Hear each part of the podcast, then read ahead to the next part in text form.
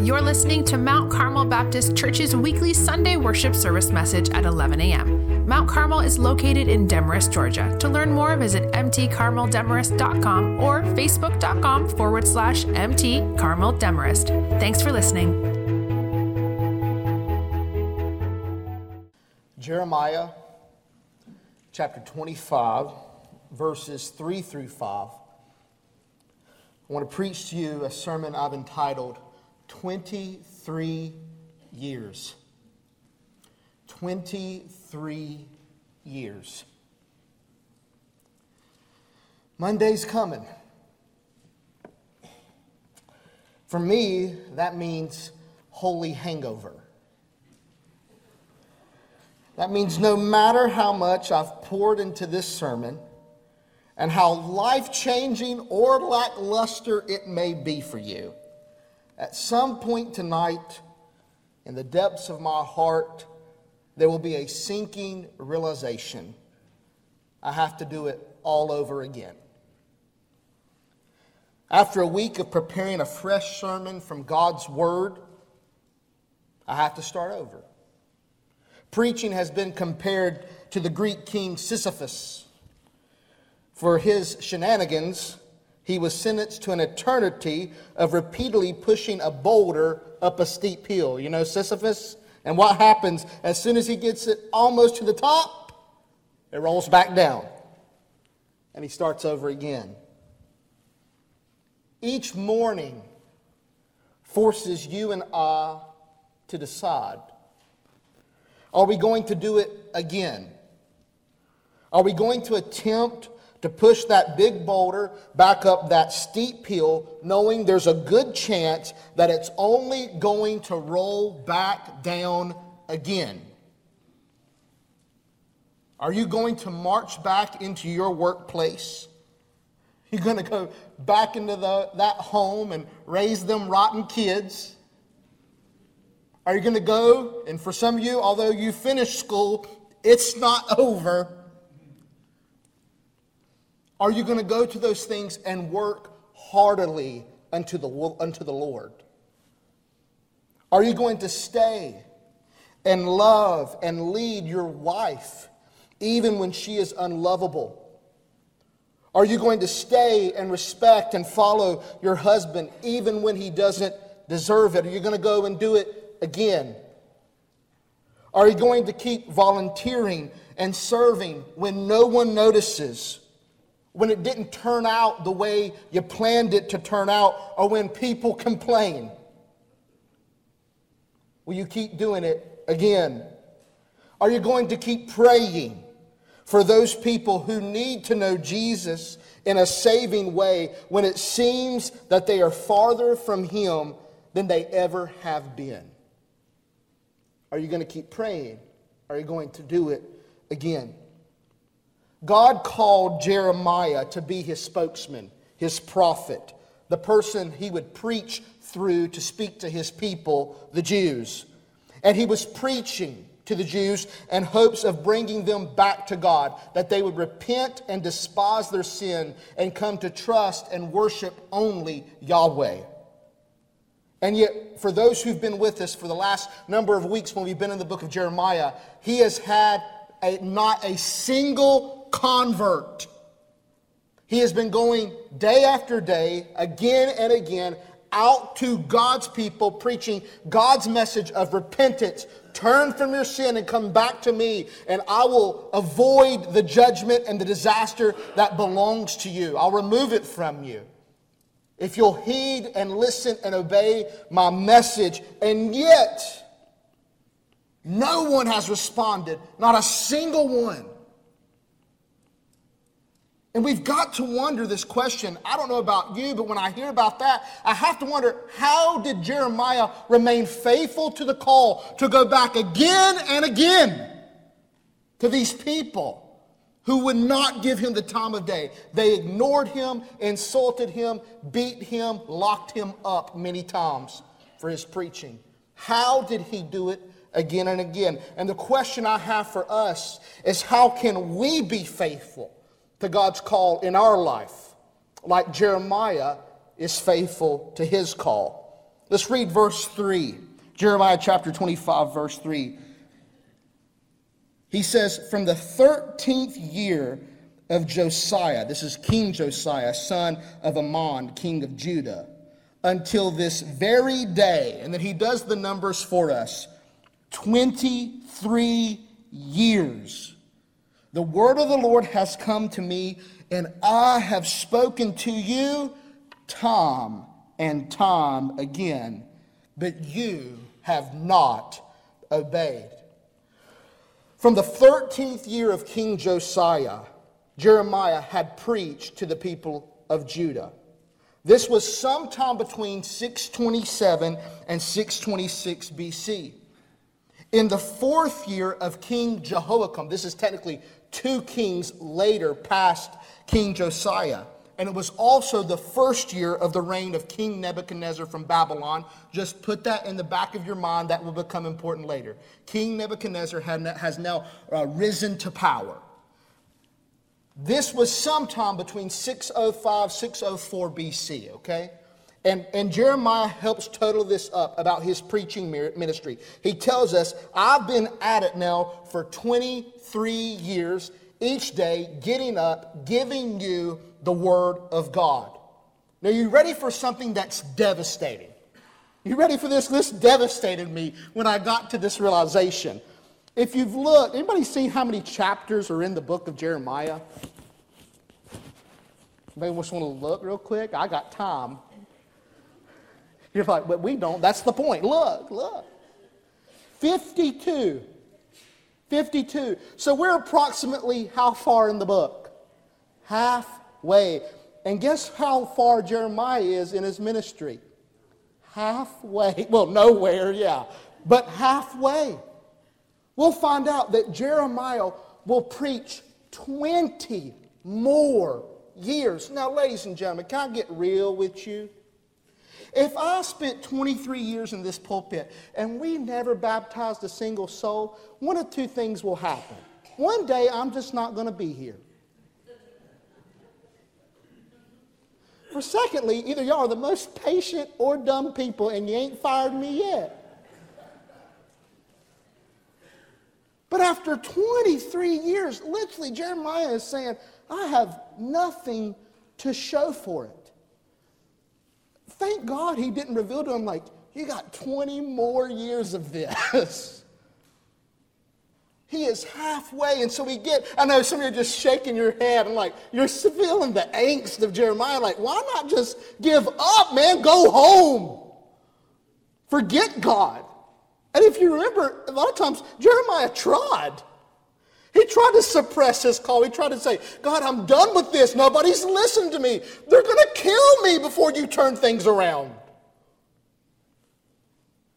He's only at the halfway point of his ministry, and there's no converts. So, where did he learn this patience? Where did he learn this persistence? Because think about this he didn't learn it from the people around him. They couldn't be faithful to God more than one day, and they were back into their idolatry and their worship. And I've told you before, he had spasms of resolve. He would go in and be bold, and then when the people didn't respond, we've read the prayers. What would he do? He'd sulk and cry out and raise his finger to God, going, Why did you do this to me? But let's get the whole picture here. Look at verses 4 and 5. Now, notice this the Lord God sent all his servants, the prophets, to you. Notice this Tom and Tom again. Now, I just want you to notice this, so this will become important in a minute.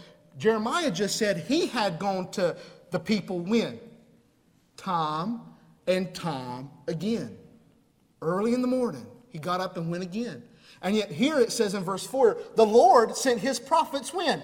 Time and time again. The exact same phrase. And keep moving. He says, But you have not obeyed or even paid attention. Verse 5 He announced, God announced, Turn each of you from your evil way of life and from your evil deeds. Live in the land the Lord gave to you and your ancestors long ago and forever. While Jeremiah did not observe faithfulness or persistence from God's people, and while he teetered and tottered on his own personal resolve, here's what he could bank on God was faithful. God got up, God came, God sent time and time again. Now, I want you to remember this. God could have snapped his fingers and dissolved each and every person who is in rebellion to him. He can still do that this very moment. If God's patience and long suffering had run out, he could say, I'm done with this, and wipe us off the face of the map, and no one would know different. But what we continue to see as God reveals himself in his word is that while God is holy and he is, and he is just, and there isn't unlimited opportunities, what we do find is that a part of God, essential to God's character, is that he is merciful and gracious and he suffers long. He can put up with so much more than we really understand. Now, that doesn't mean we should abuse his patience. When God sends us his word, the preaching of his word, we should repent and obey. But what I want you to understand is he has every right that as soon as we sin against him, he could obliterate us. And yet he didn't. And notice what he did. Time and time again, he didn't give up, he kept going. He kept sending prophets. He kept sending the word. He kept sending Jeremiah. The words for time and time again are literally, you may just want to write this down, to rise early and get an early start. To rise early and get an early start. Here's what you got to realize about God God did not wait until the last minute to warn these people or us about our sin. You need to see this that on Judgment Day, we're not going to sit there and go, Well, I never had a, uh, you can't say that. I never had an opportunity. No one ever shared, me the, shared with me the word. If you're sitting here today, you are seeing God exercise this very thing. The word has come to you. You're a sinner. Repent of your sin. Trust Jesus alone for salvation, and you can be saved and forgiven and experience heaven forever and ever. You can. So notice the goodness and patience of God. He's not wait to the last minute. He's got you early. He got up before you got up. He had this word ready for you before the foundation of the world. You just now arrived. He knew this. He got up and he got up early. God, in His grace, would save us from ruining our lives, and He will send preacher after preacher, person after person with the Word of God, not only to turn us from sin, but to keep us from sin and its destructive consequences. God is a good God. And we sit there and we think, why are people harboring, like, or badgering us? He's not badgering you at all. He gets up early in His grace and comes to you. Now we notice something. Jeremiah also got up early and got an early start. But what we see here in verses 4 and 5 is that ultimately who was behind Jeremiah's getting up early and getting an early start? Because God did. I can see it, y'all, I can see it. Jeremiah wakes up in the dead of night. His mouth is full of the Word of God. His bones are burning, burning, ready to preach. Before he knows it, dawn is about to break, and he busts out his home door and goes right out into the open air and begins to let the people of Judah hear the message of God. But what we don't realize is all along it was God who came and put his words in Jeremiah's mouth.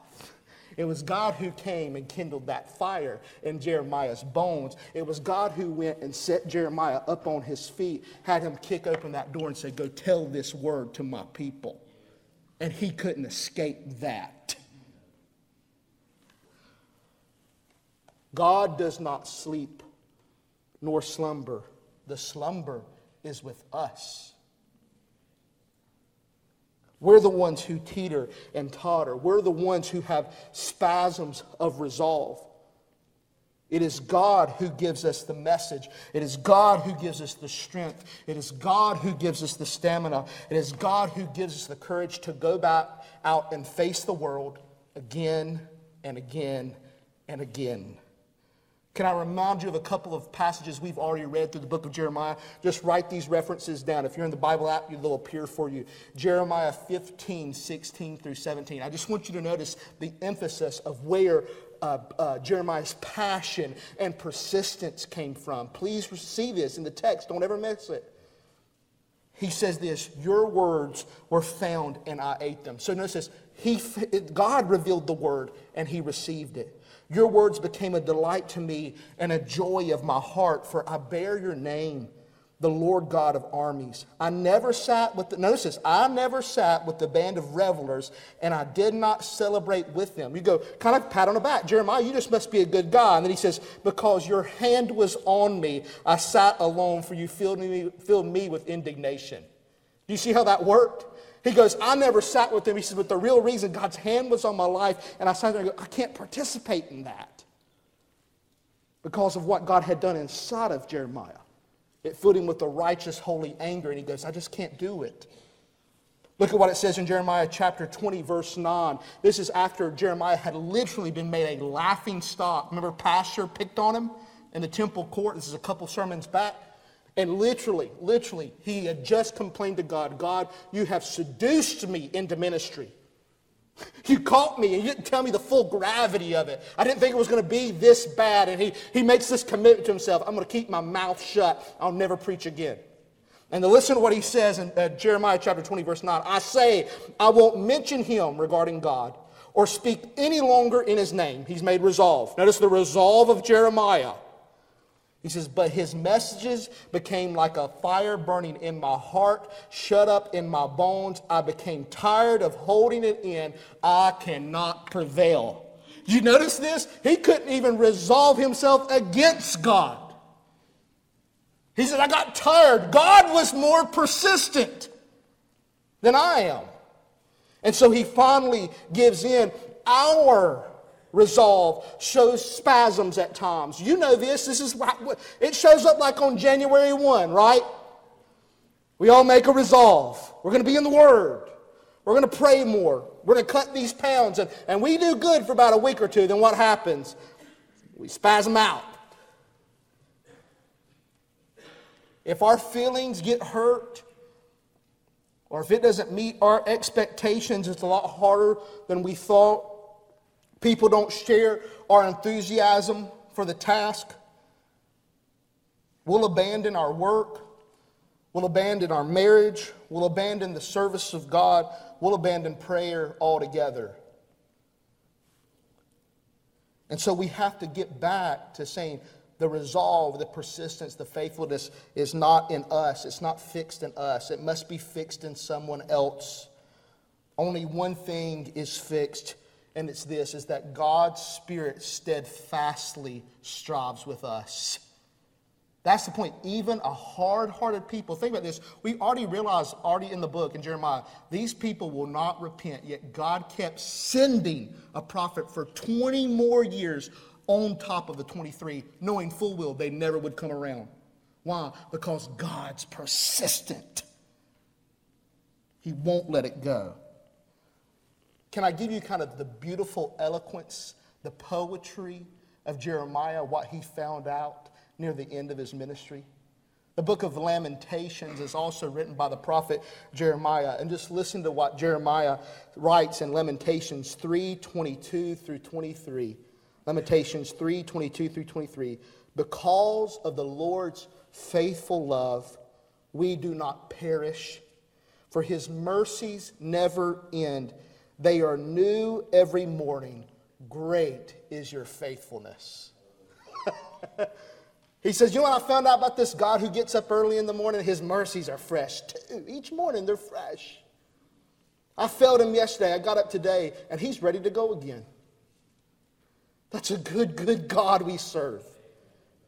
Even when we're unfaithful. Paul put it this way in 1 Thessalonians 5 23 through 24. 1 Thessalonians 5 23 through 24, it says, Now may the God of peace himself sanctify you completely, and may your whole spirit, soul, and body be kept sound and blameless at the coming of our Lord Jesus Christ. And Paul puts it so succinctly He who calls you is faithful, he will do it. He will do it. He's not done. He's going to finish his work. And you can write this down. How can we be faithful? Because of he who calls is faithful. We can be faithful because he who calls is faithful. If he's called you, he will not let you go. He is persistent, even in the midst of our resistance. So what? What's that have to do with you right now sitting in that pew? Eh, the first thing is this if you've not paid attention to God's word, I need you to realize today, not for my sake, but for your sake, for the glory of God, for your joy, you are a sinner. You have not obeyed God and you deserve the judgment that's coming. And I don't mean that as in I'm better than you. I deserve that same judgment if it weren't for Jesus Christ. That God, in His grace, love, mercy, and long suffering, He came and gave a substitute. And that substitute for our sin was His one and only Son, sinless, perfect, faithfully obedient to God, came to this earth, lived that life that we can never live. Instead of holding His life back, He went and died on the cross for our sins the things that make us estranged and separated and foreign to God. God, in Jesus, God took all those things, put them on Jesus' shoulders, and He bled and died on the cross for our sins, absorbing the wrath, penalty, and punishment of God. And what has that done? It set us free. We're free now. And how do we have the proof? How can we sit there and preach about some guy 2,000 years ago taking the sins of many? It's because God raised Jesus from the dead. We don't serve a dead rabbi. We serve a living Savior, a King of kings, the Lord of lords. God put him at the right hand of God the Father. And he said this preach forgiveness of sins in Jesus' name, in his name alone. So God again is kind of replaying this out in our life today. You don't have Jeremiah, but you got Josh. I hope it'll work for you. And I'm here to tell you repent of your sins, trust Christ as your Savior, and the judgment of God will be removed, and you can live in the land, not this land, okay? But I'm talking about the land, that heavenly land, forever and ever. You can enjoy that relationship with God beginning now and lasting through eternity. So I'm, i beg you, I implore you, don't neglect the word anymore. Today's the day of salvation. Repent and be saved. But for those who've already come to know Christ, He's not left us here with no task. If He didn't have anything for us to do, He would have just raptured us right up out of here. The question now is how are we going to be faithful in our own individual ministries and mission in the world? God has left you here to be a prophetic voice, so to speak, to share his word, the gospel message, to a lost and dying world that's headed to hell. And that means this it's not just a message that we have to be faithful to proclaim. Y'all all know this. We have values and commands and instructions that we're to obey that helps prop up this gospel, so to speak. We can't sit there and preach the gospel and then live lives that are contrary to it. That our marriages are a mission field, our homes are mission field, our workplaces are mission field. People are watching whether you realize it or not. You could undermine your witness, what you'll say to them, by the way you live your life. So it's not just faithfulness with the proclamation, it's got to be faithful with the promotion of gospel values as well. And the question that has, you have to ask yourself this morning is your faithfulness determined by your feelings and others? Is your faithfulness determined by If you go, I feel good today, I'll be faithful. Oh, y'all, that's not how God works. Okay? God doesn't operate, there's a, there's a persistence in Him, and He can give you that persistence. Or, or, and I'll say this if your faithfulness is completely dependent upon how others respond to you, oh, people will let you down. Your spouse will let you down. Your children will let you down. Your coworkers, your boss, every single one. We're all, we're all susceptible to letting to our, our fellow man down. But there's only one who's faithful. There's only one fixed thing in this whole universe. That's God. You can never claim God's that way.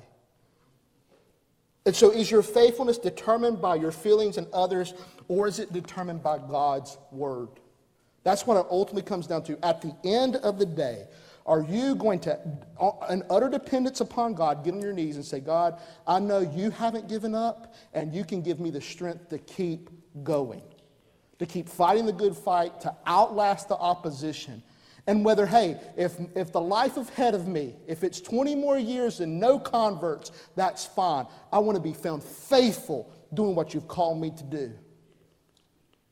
Because that ultimately, God's word and God's approval is what matters. 23 years with 20 more to go, with no converts. And what was Jeremiah's secret? It had nothing to do with him or other people, is that he served a God who kept putting words in his mouth and fire in his bones. God just wouldn't give up. Thanks for listening to Mount Carmel Baptist Church's weekly Sunday worship service message. Mount Carmel is located in Demorest, Georgia. Please join us this Sunday at 11 a.m. To plan your visit, go to mtcarmeldemorest.com.